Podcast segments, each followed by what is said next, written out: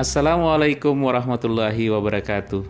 Selamat datang di edisi Belajar Bersama Korpu. Saya Subhan Iswahyudi. Di sini kita akan sharing tentang pembelajaran, learning design, dan people development.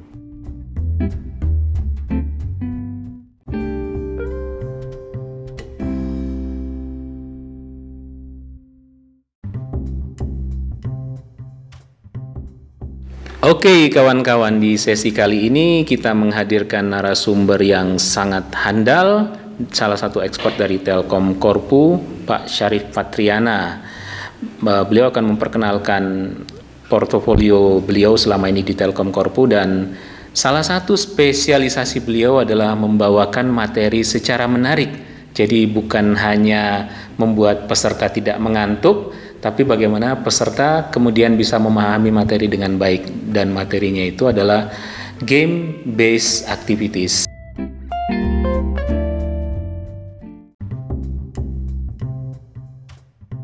Pak Syarif apa kabarnya nih? Baik, Pak Subhan. Ah, silakan Pak, mungkin perlu perkenalan dulu nih ke kawan-kawan. Oke, kawan-kawan, saya perkenalkan nama saya Sari Patriana di Fakulti Member 2 di GoFM ya. TCU Telkom. Oke, uh, selama ini Bapak lebih banyak membawakan materi bidang apa? Saya kembali ke hitoh dan kembali ke pernah saya kuliah, jadi saya lebih banyak memperdalam di finansial. Pertama saya sering ngajar di Finon, ya, okay. Corvin, terus juga masalah bisnis dan yeah. mungkin kalau rekan-rekan yang sering uh, ikut di GPDP itu saya lebih banyak membawakan masalah bisnis acumen ya. Oke, okay, menarik nih Pak. Bisa agak lebih detail nggak Pak apa yang dimaksud dengan bisnis acumen? Materi apa yang biasanya Bapak sampaikan pada saat bisnis acumen itu? Oke, okay, pada saat bisnis acumen uh, sebenarnya perspektif di bisnis acumen itu lebih banyak harusnya kemampuan uh, rekan-rekan yang kita fasilitatori adalah di bidang financial acumen, market orientation sama strategic perspective ya. Eh, cuman yang saya akan bawakan adalah lebih banyak di financial acumennya ya. Okay. Dan masalah bisnis acumen adalah sebetulnya itu adalah sebagai base semua pegawai yang ada di perusahaan yang berbisnis harusnya semuanya sudah punya dasar bisnis acumen. Oke. Okay. Berarti bisnis acumen terutama dari perspektif financial acumen perlu dipahami semua karyawan ya Pak pada dasarnya ya? Ya, karena sebetulnya kita perusahaan bisnis sehingga dan tujuan goals biasanya itu lebih banyak di perspektif finansial. Ya, UUD ya Pak? UUD ujung-ujungnya duit kan.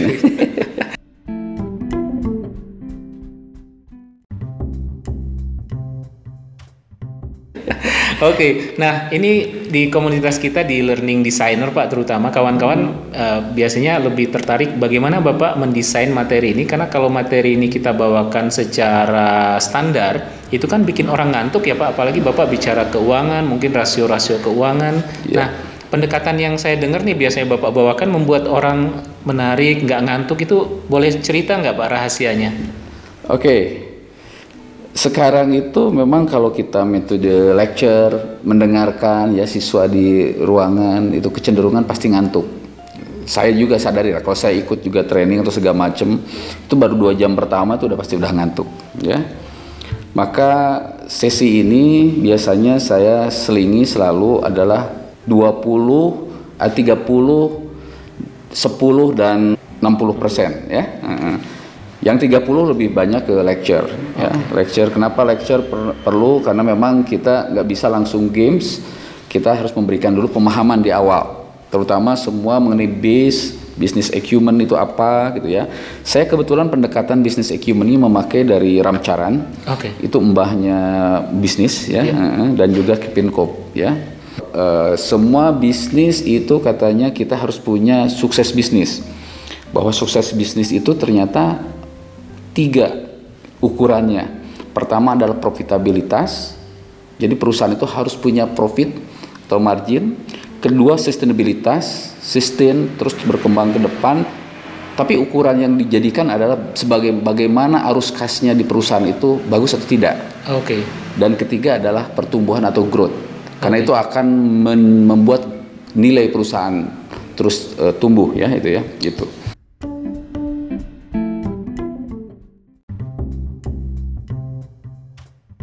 Rekan-rekan sekalian juga di dalam bisnis acumen saya lebih banyak di lecture-nya selain tadi sukses bisnis bagaimana menciptakan suatu perusahaan itu harus selalu profit, harus sustain dan tumbuh juga adalah ada lima sebetulnya di dalam black box menurut Ramcaran itu semua pebisnis itu pasti harus memikirkan ini. Oke, ada lima hal ya? Ada lima hal. Apa aja itu Pak? Pertama adalah cash. Itu yang paling penting pertama, karena sebetulnya perusahaan itu boleh ada laba, tapi kalau tidak ada cash, sebetulnya itu perusahaan itu tidak ada. Artinya perusahaan itu ada karena cashnya ada.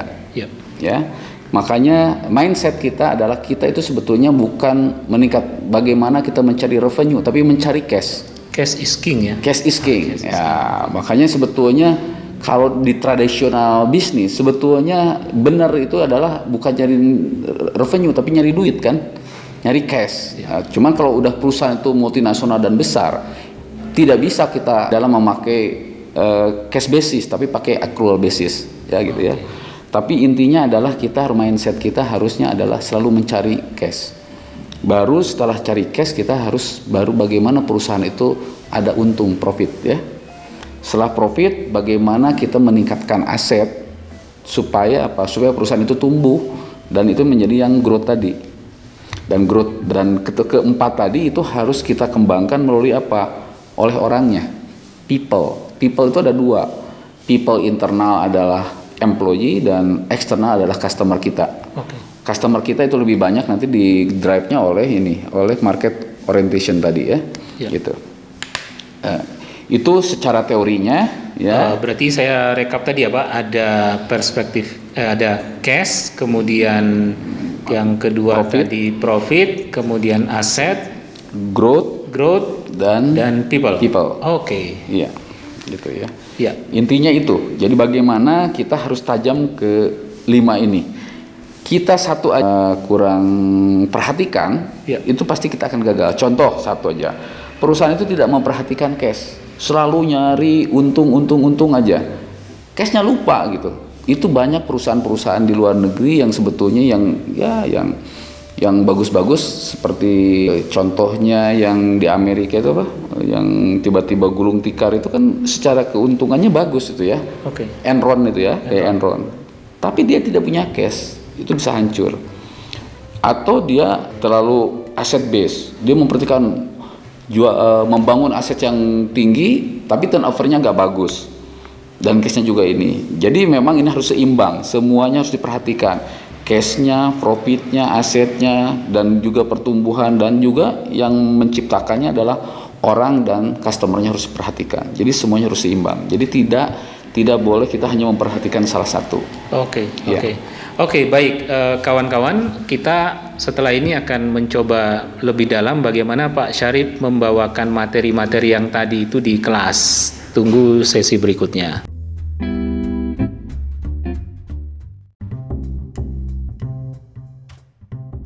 Oke, baik. Eh, tadi materinya kan relatif kompleks ya Pak, terutama kalau orang-orang yang tidak punya background finansial mungkin wah ini rumit banget nih. Ya. Bagaimana Bapak membawakannya di kelas? Ya, tadi pembelajarannya memang di awal orang udah, udah mulai suntuk. Apa nih saya gak ngerti ini segala macam. Biasanya seperti itu. Nah, akhirnya saya biasanya pakai sekitar 4 jam itu adalah di games, bawakan games. Saya punya tools ya Tools ini sebetulnya saya pernah dulu melihat dari Orange, tapi sudah saya rubah uh, ke gaya telco. Oke. Okay.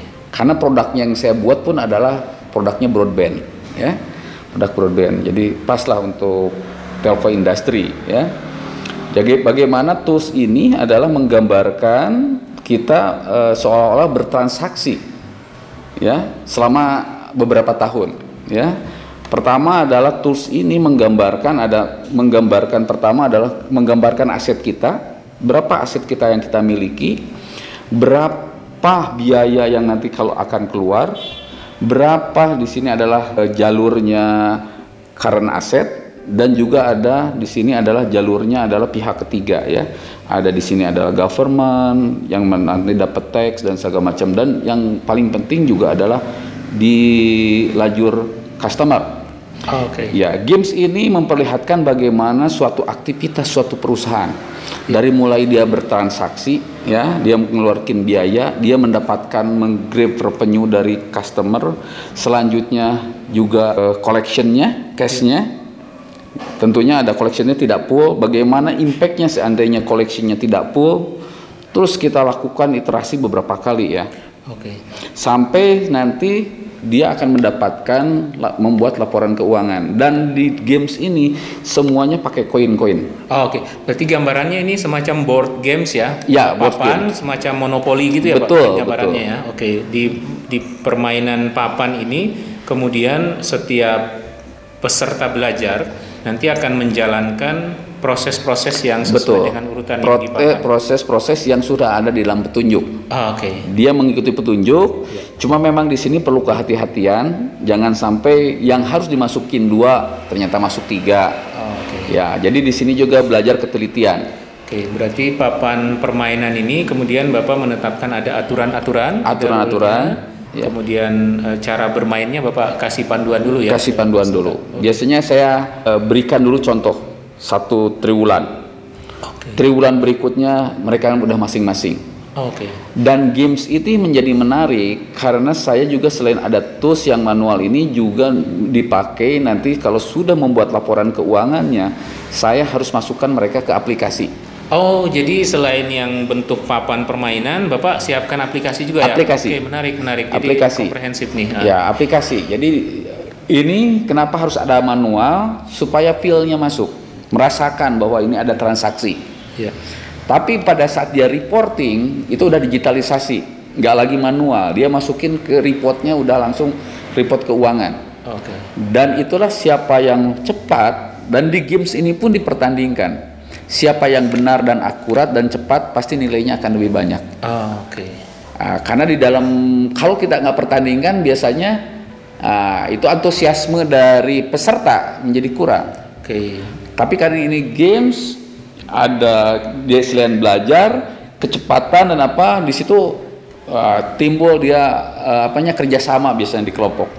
Oh, Oke, Yang ini, ini menarik nih karena pertanyaan berikutnya adalah bagaimana Bapak mengukur nih? Eh, Bapak kan peserta ini seolah main-main ya, padahal Iya. kan ada objektif belajarnya. Betul. Nah, bagaimana Bapak mengukur bahwa ini proses pembelajarannya sesuai sudah sesuai dengan objektif yang Bapak tetapkan? Ya.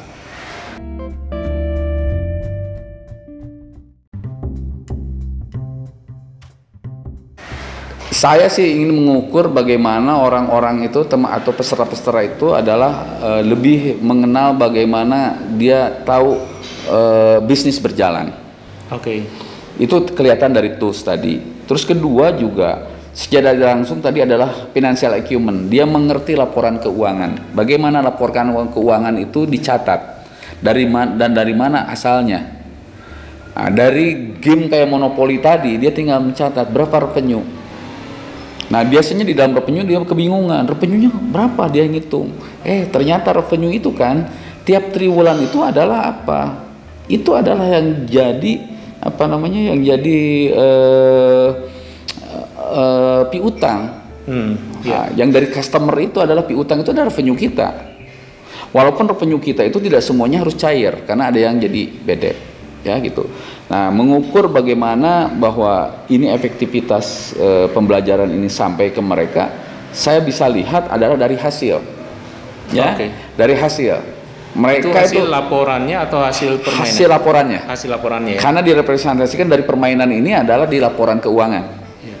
Laporan keuangannya itu pasti sudah eh, jawabannya harus A misalkan. Jawabannya itu berarti benar. Kalau Oh, benar udah kelihatan. Berarti Bapak punya semacam ini skenario-nya harus seperti ini. Dari skenario ini kalau mereka menjalankan dengan benar maka hasilnya mesti A. Betul. Berarti Bapak tinggal ngukur kalau hasilnya tidak A, oh ini berarti dalam prosesnya ada yang mesti diperbaiki lagi nih. Betul. Oh, Oke, menarik, Iya, menarik. iya. Efektif ya Pak. Berarti Efektif. dalam 4 jam teman-teman yang bisa jadi tadinya tidak tahu persis bagaimana membuat laporan keuangan menjadi mengalami dan dari pengalaman dia belajar ya Pak. Betul. Oke. Ya. Dan di laporan keuangan itu kan sebetulnya tiga, ada tiga ya Iya. laporan keuangan. Pertama balance sheet, kedua income statement, dan ketiga adalah cash flow. Itu tiga-tiganya itu secara tidak langsung belajar. Oh, Pertama dia harus menghitung dulu eh, financial eh, statement atau laporan keuangan berapa sih revenue dia sampai dengan income statementnya itu sampai berapa net income-nya. Ya. Berikutnya jika dia harus belajar balance sheet. Dan ternyata mereka ngerti balance sheet itu saya bilang, eh hati-hati harus balance. Begitu dia lihat gak balance, dia ngitung lagi. Oh. Ternyata gak balance nih. Nah, berikutnya juga mereka tahu bahwa sumber-sumber revenue, eh, sumber-sumber cash itu tidak melulu dari apa dari Operation. dari operation karena sumber cash itu adalah from operation, from investing sama from financing. Di sini pun diajarkan kalau seandainya capeknya udah mulai kita nggak punya uang, ternyata kita nggak diharamkan untuk pinjam. Oke. Tetapi mereka tahu dengan pinjam konsekuensi ada bunga segala macam. Jadi ini komprehensif banget lah ya. Iya. Jadi secara untuk pemula sebagai orang-orang yang sebagai pebisnis eh, minimal mereka sudah memahami bagaimana bisnis berjalan dan bagaimana mereka bisa mengetahui reportingnya. Plus berikutnya juga ada analisis rasio-rasionya. Di situ berapa profitability-nya, berapa dia activity-nya, berapa juga dia misalkan rasio hutangnya. Oke. Biarnya, ya. Baik, menarik banget ya bagaimana penjelasan atau pemaparan materi finansial dan bisnis yang biasanya rumit tapi membuat kawan-kawan peserta tetap bersemangat karena dibawakan dalam bentuk games dan metode-metode yang menarik dan secara learning design pun kita bisa dengarkan dari sharing Pak Sarif tadi bahwa ada model pengukuran yang secara akurat kita bisa tahu nih peserta belajarnya sudah sesuai dengan yang kita harapkan atau tidak.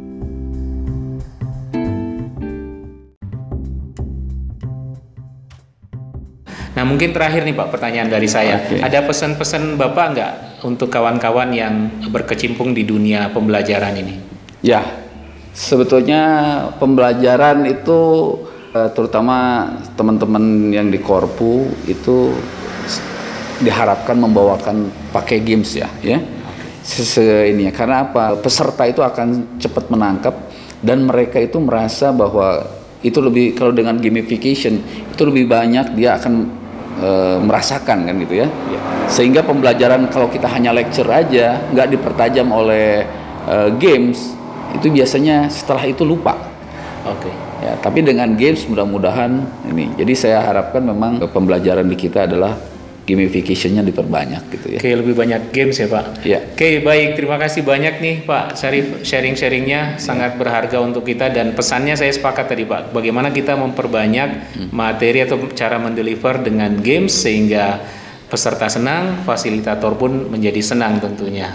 Oke, baik. Makasih. Itu kawan-kawan yang bisa kita sharing untuk kali ini. Saya Subhanis Wahyudi. Assalamualaikum warahmatullahi wabarakatuh.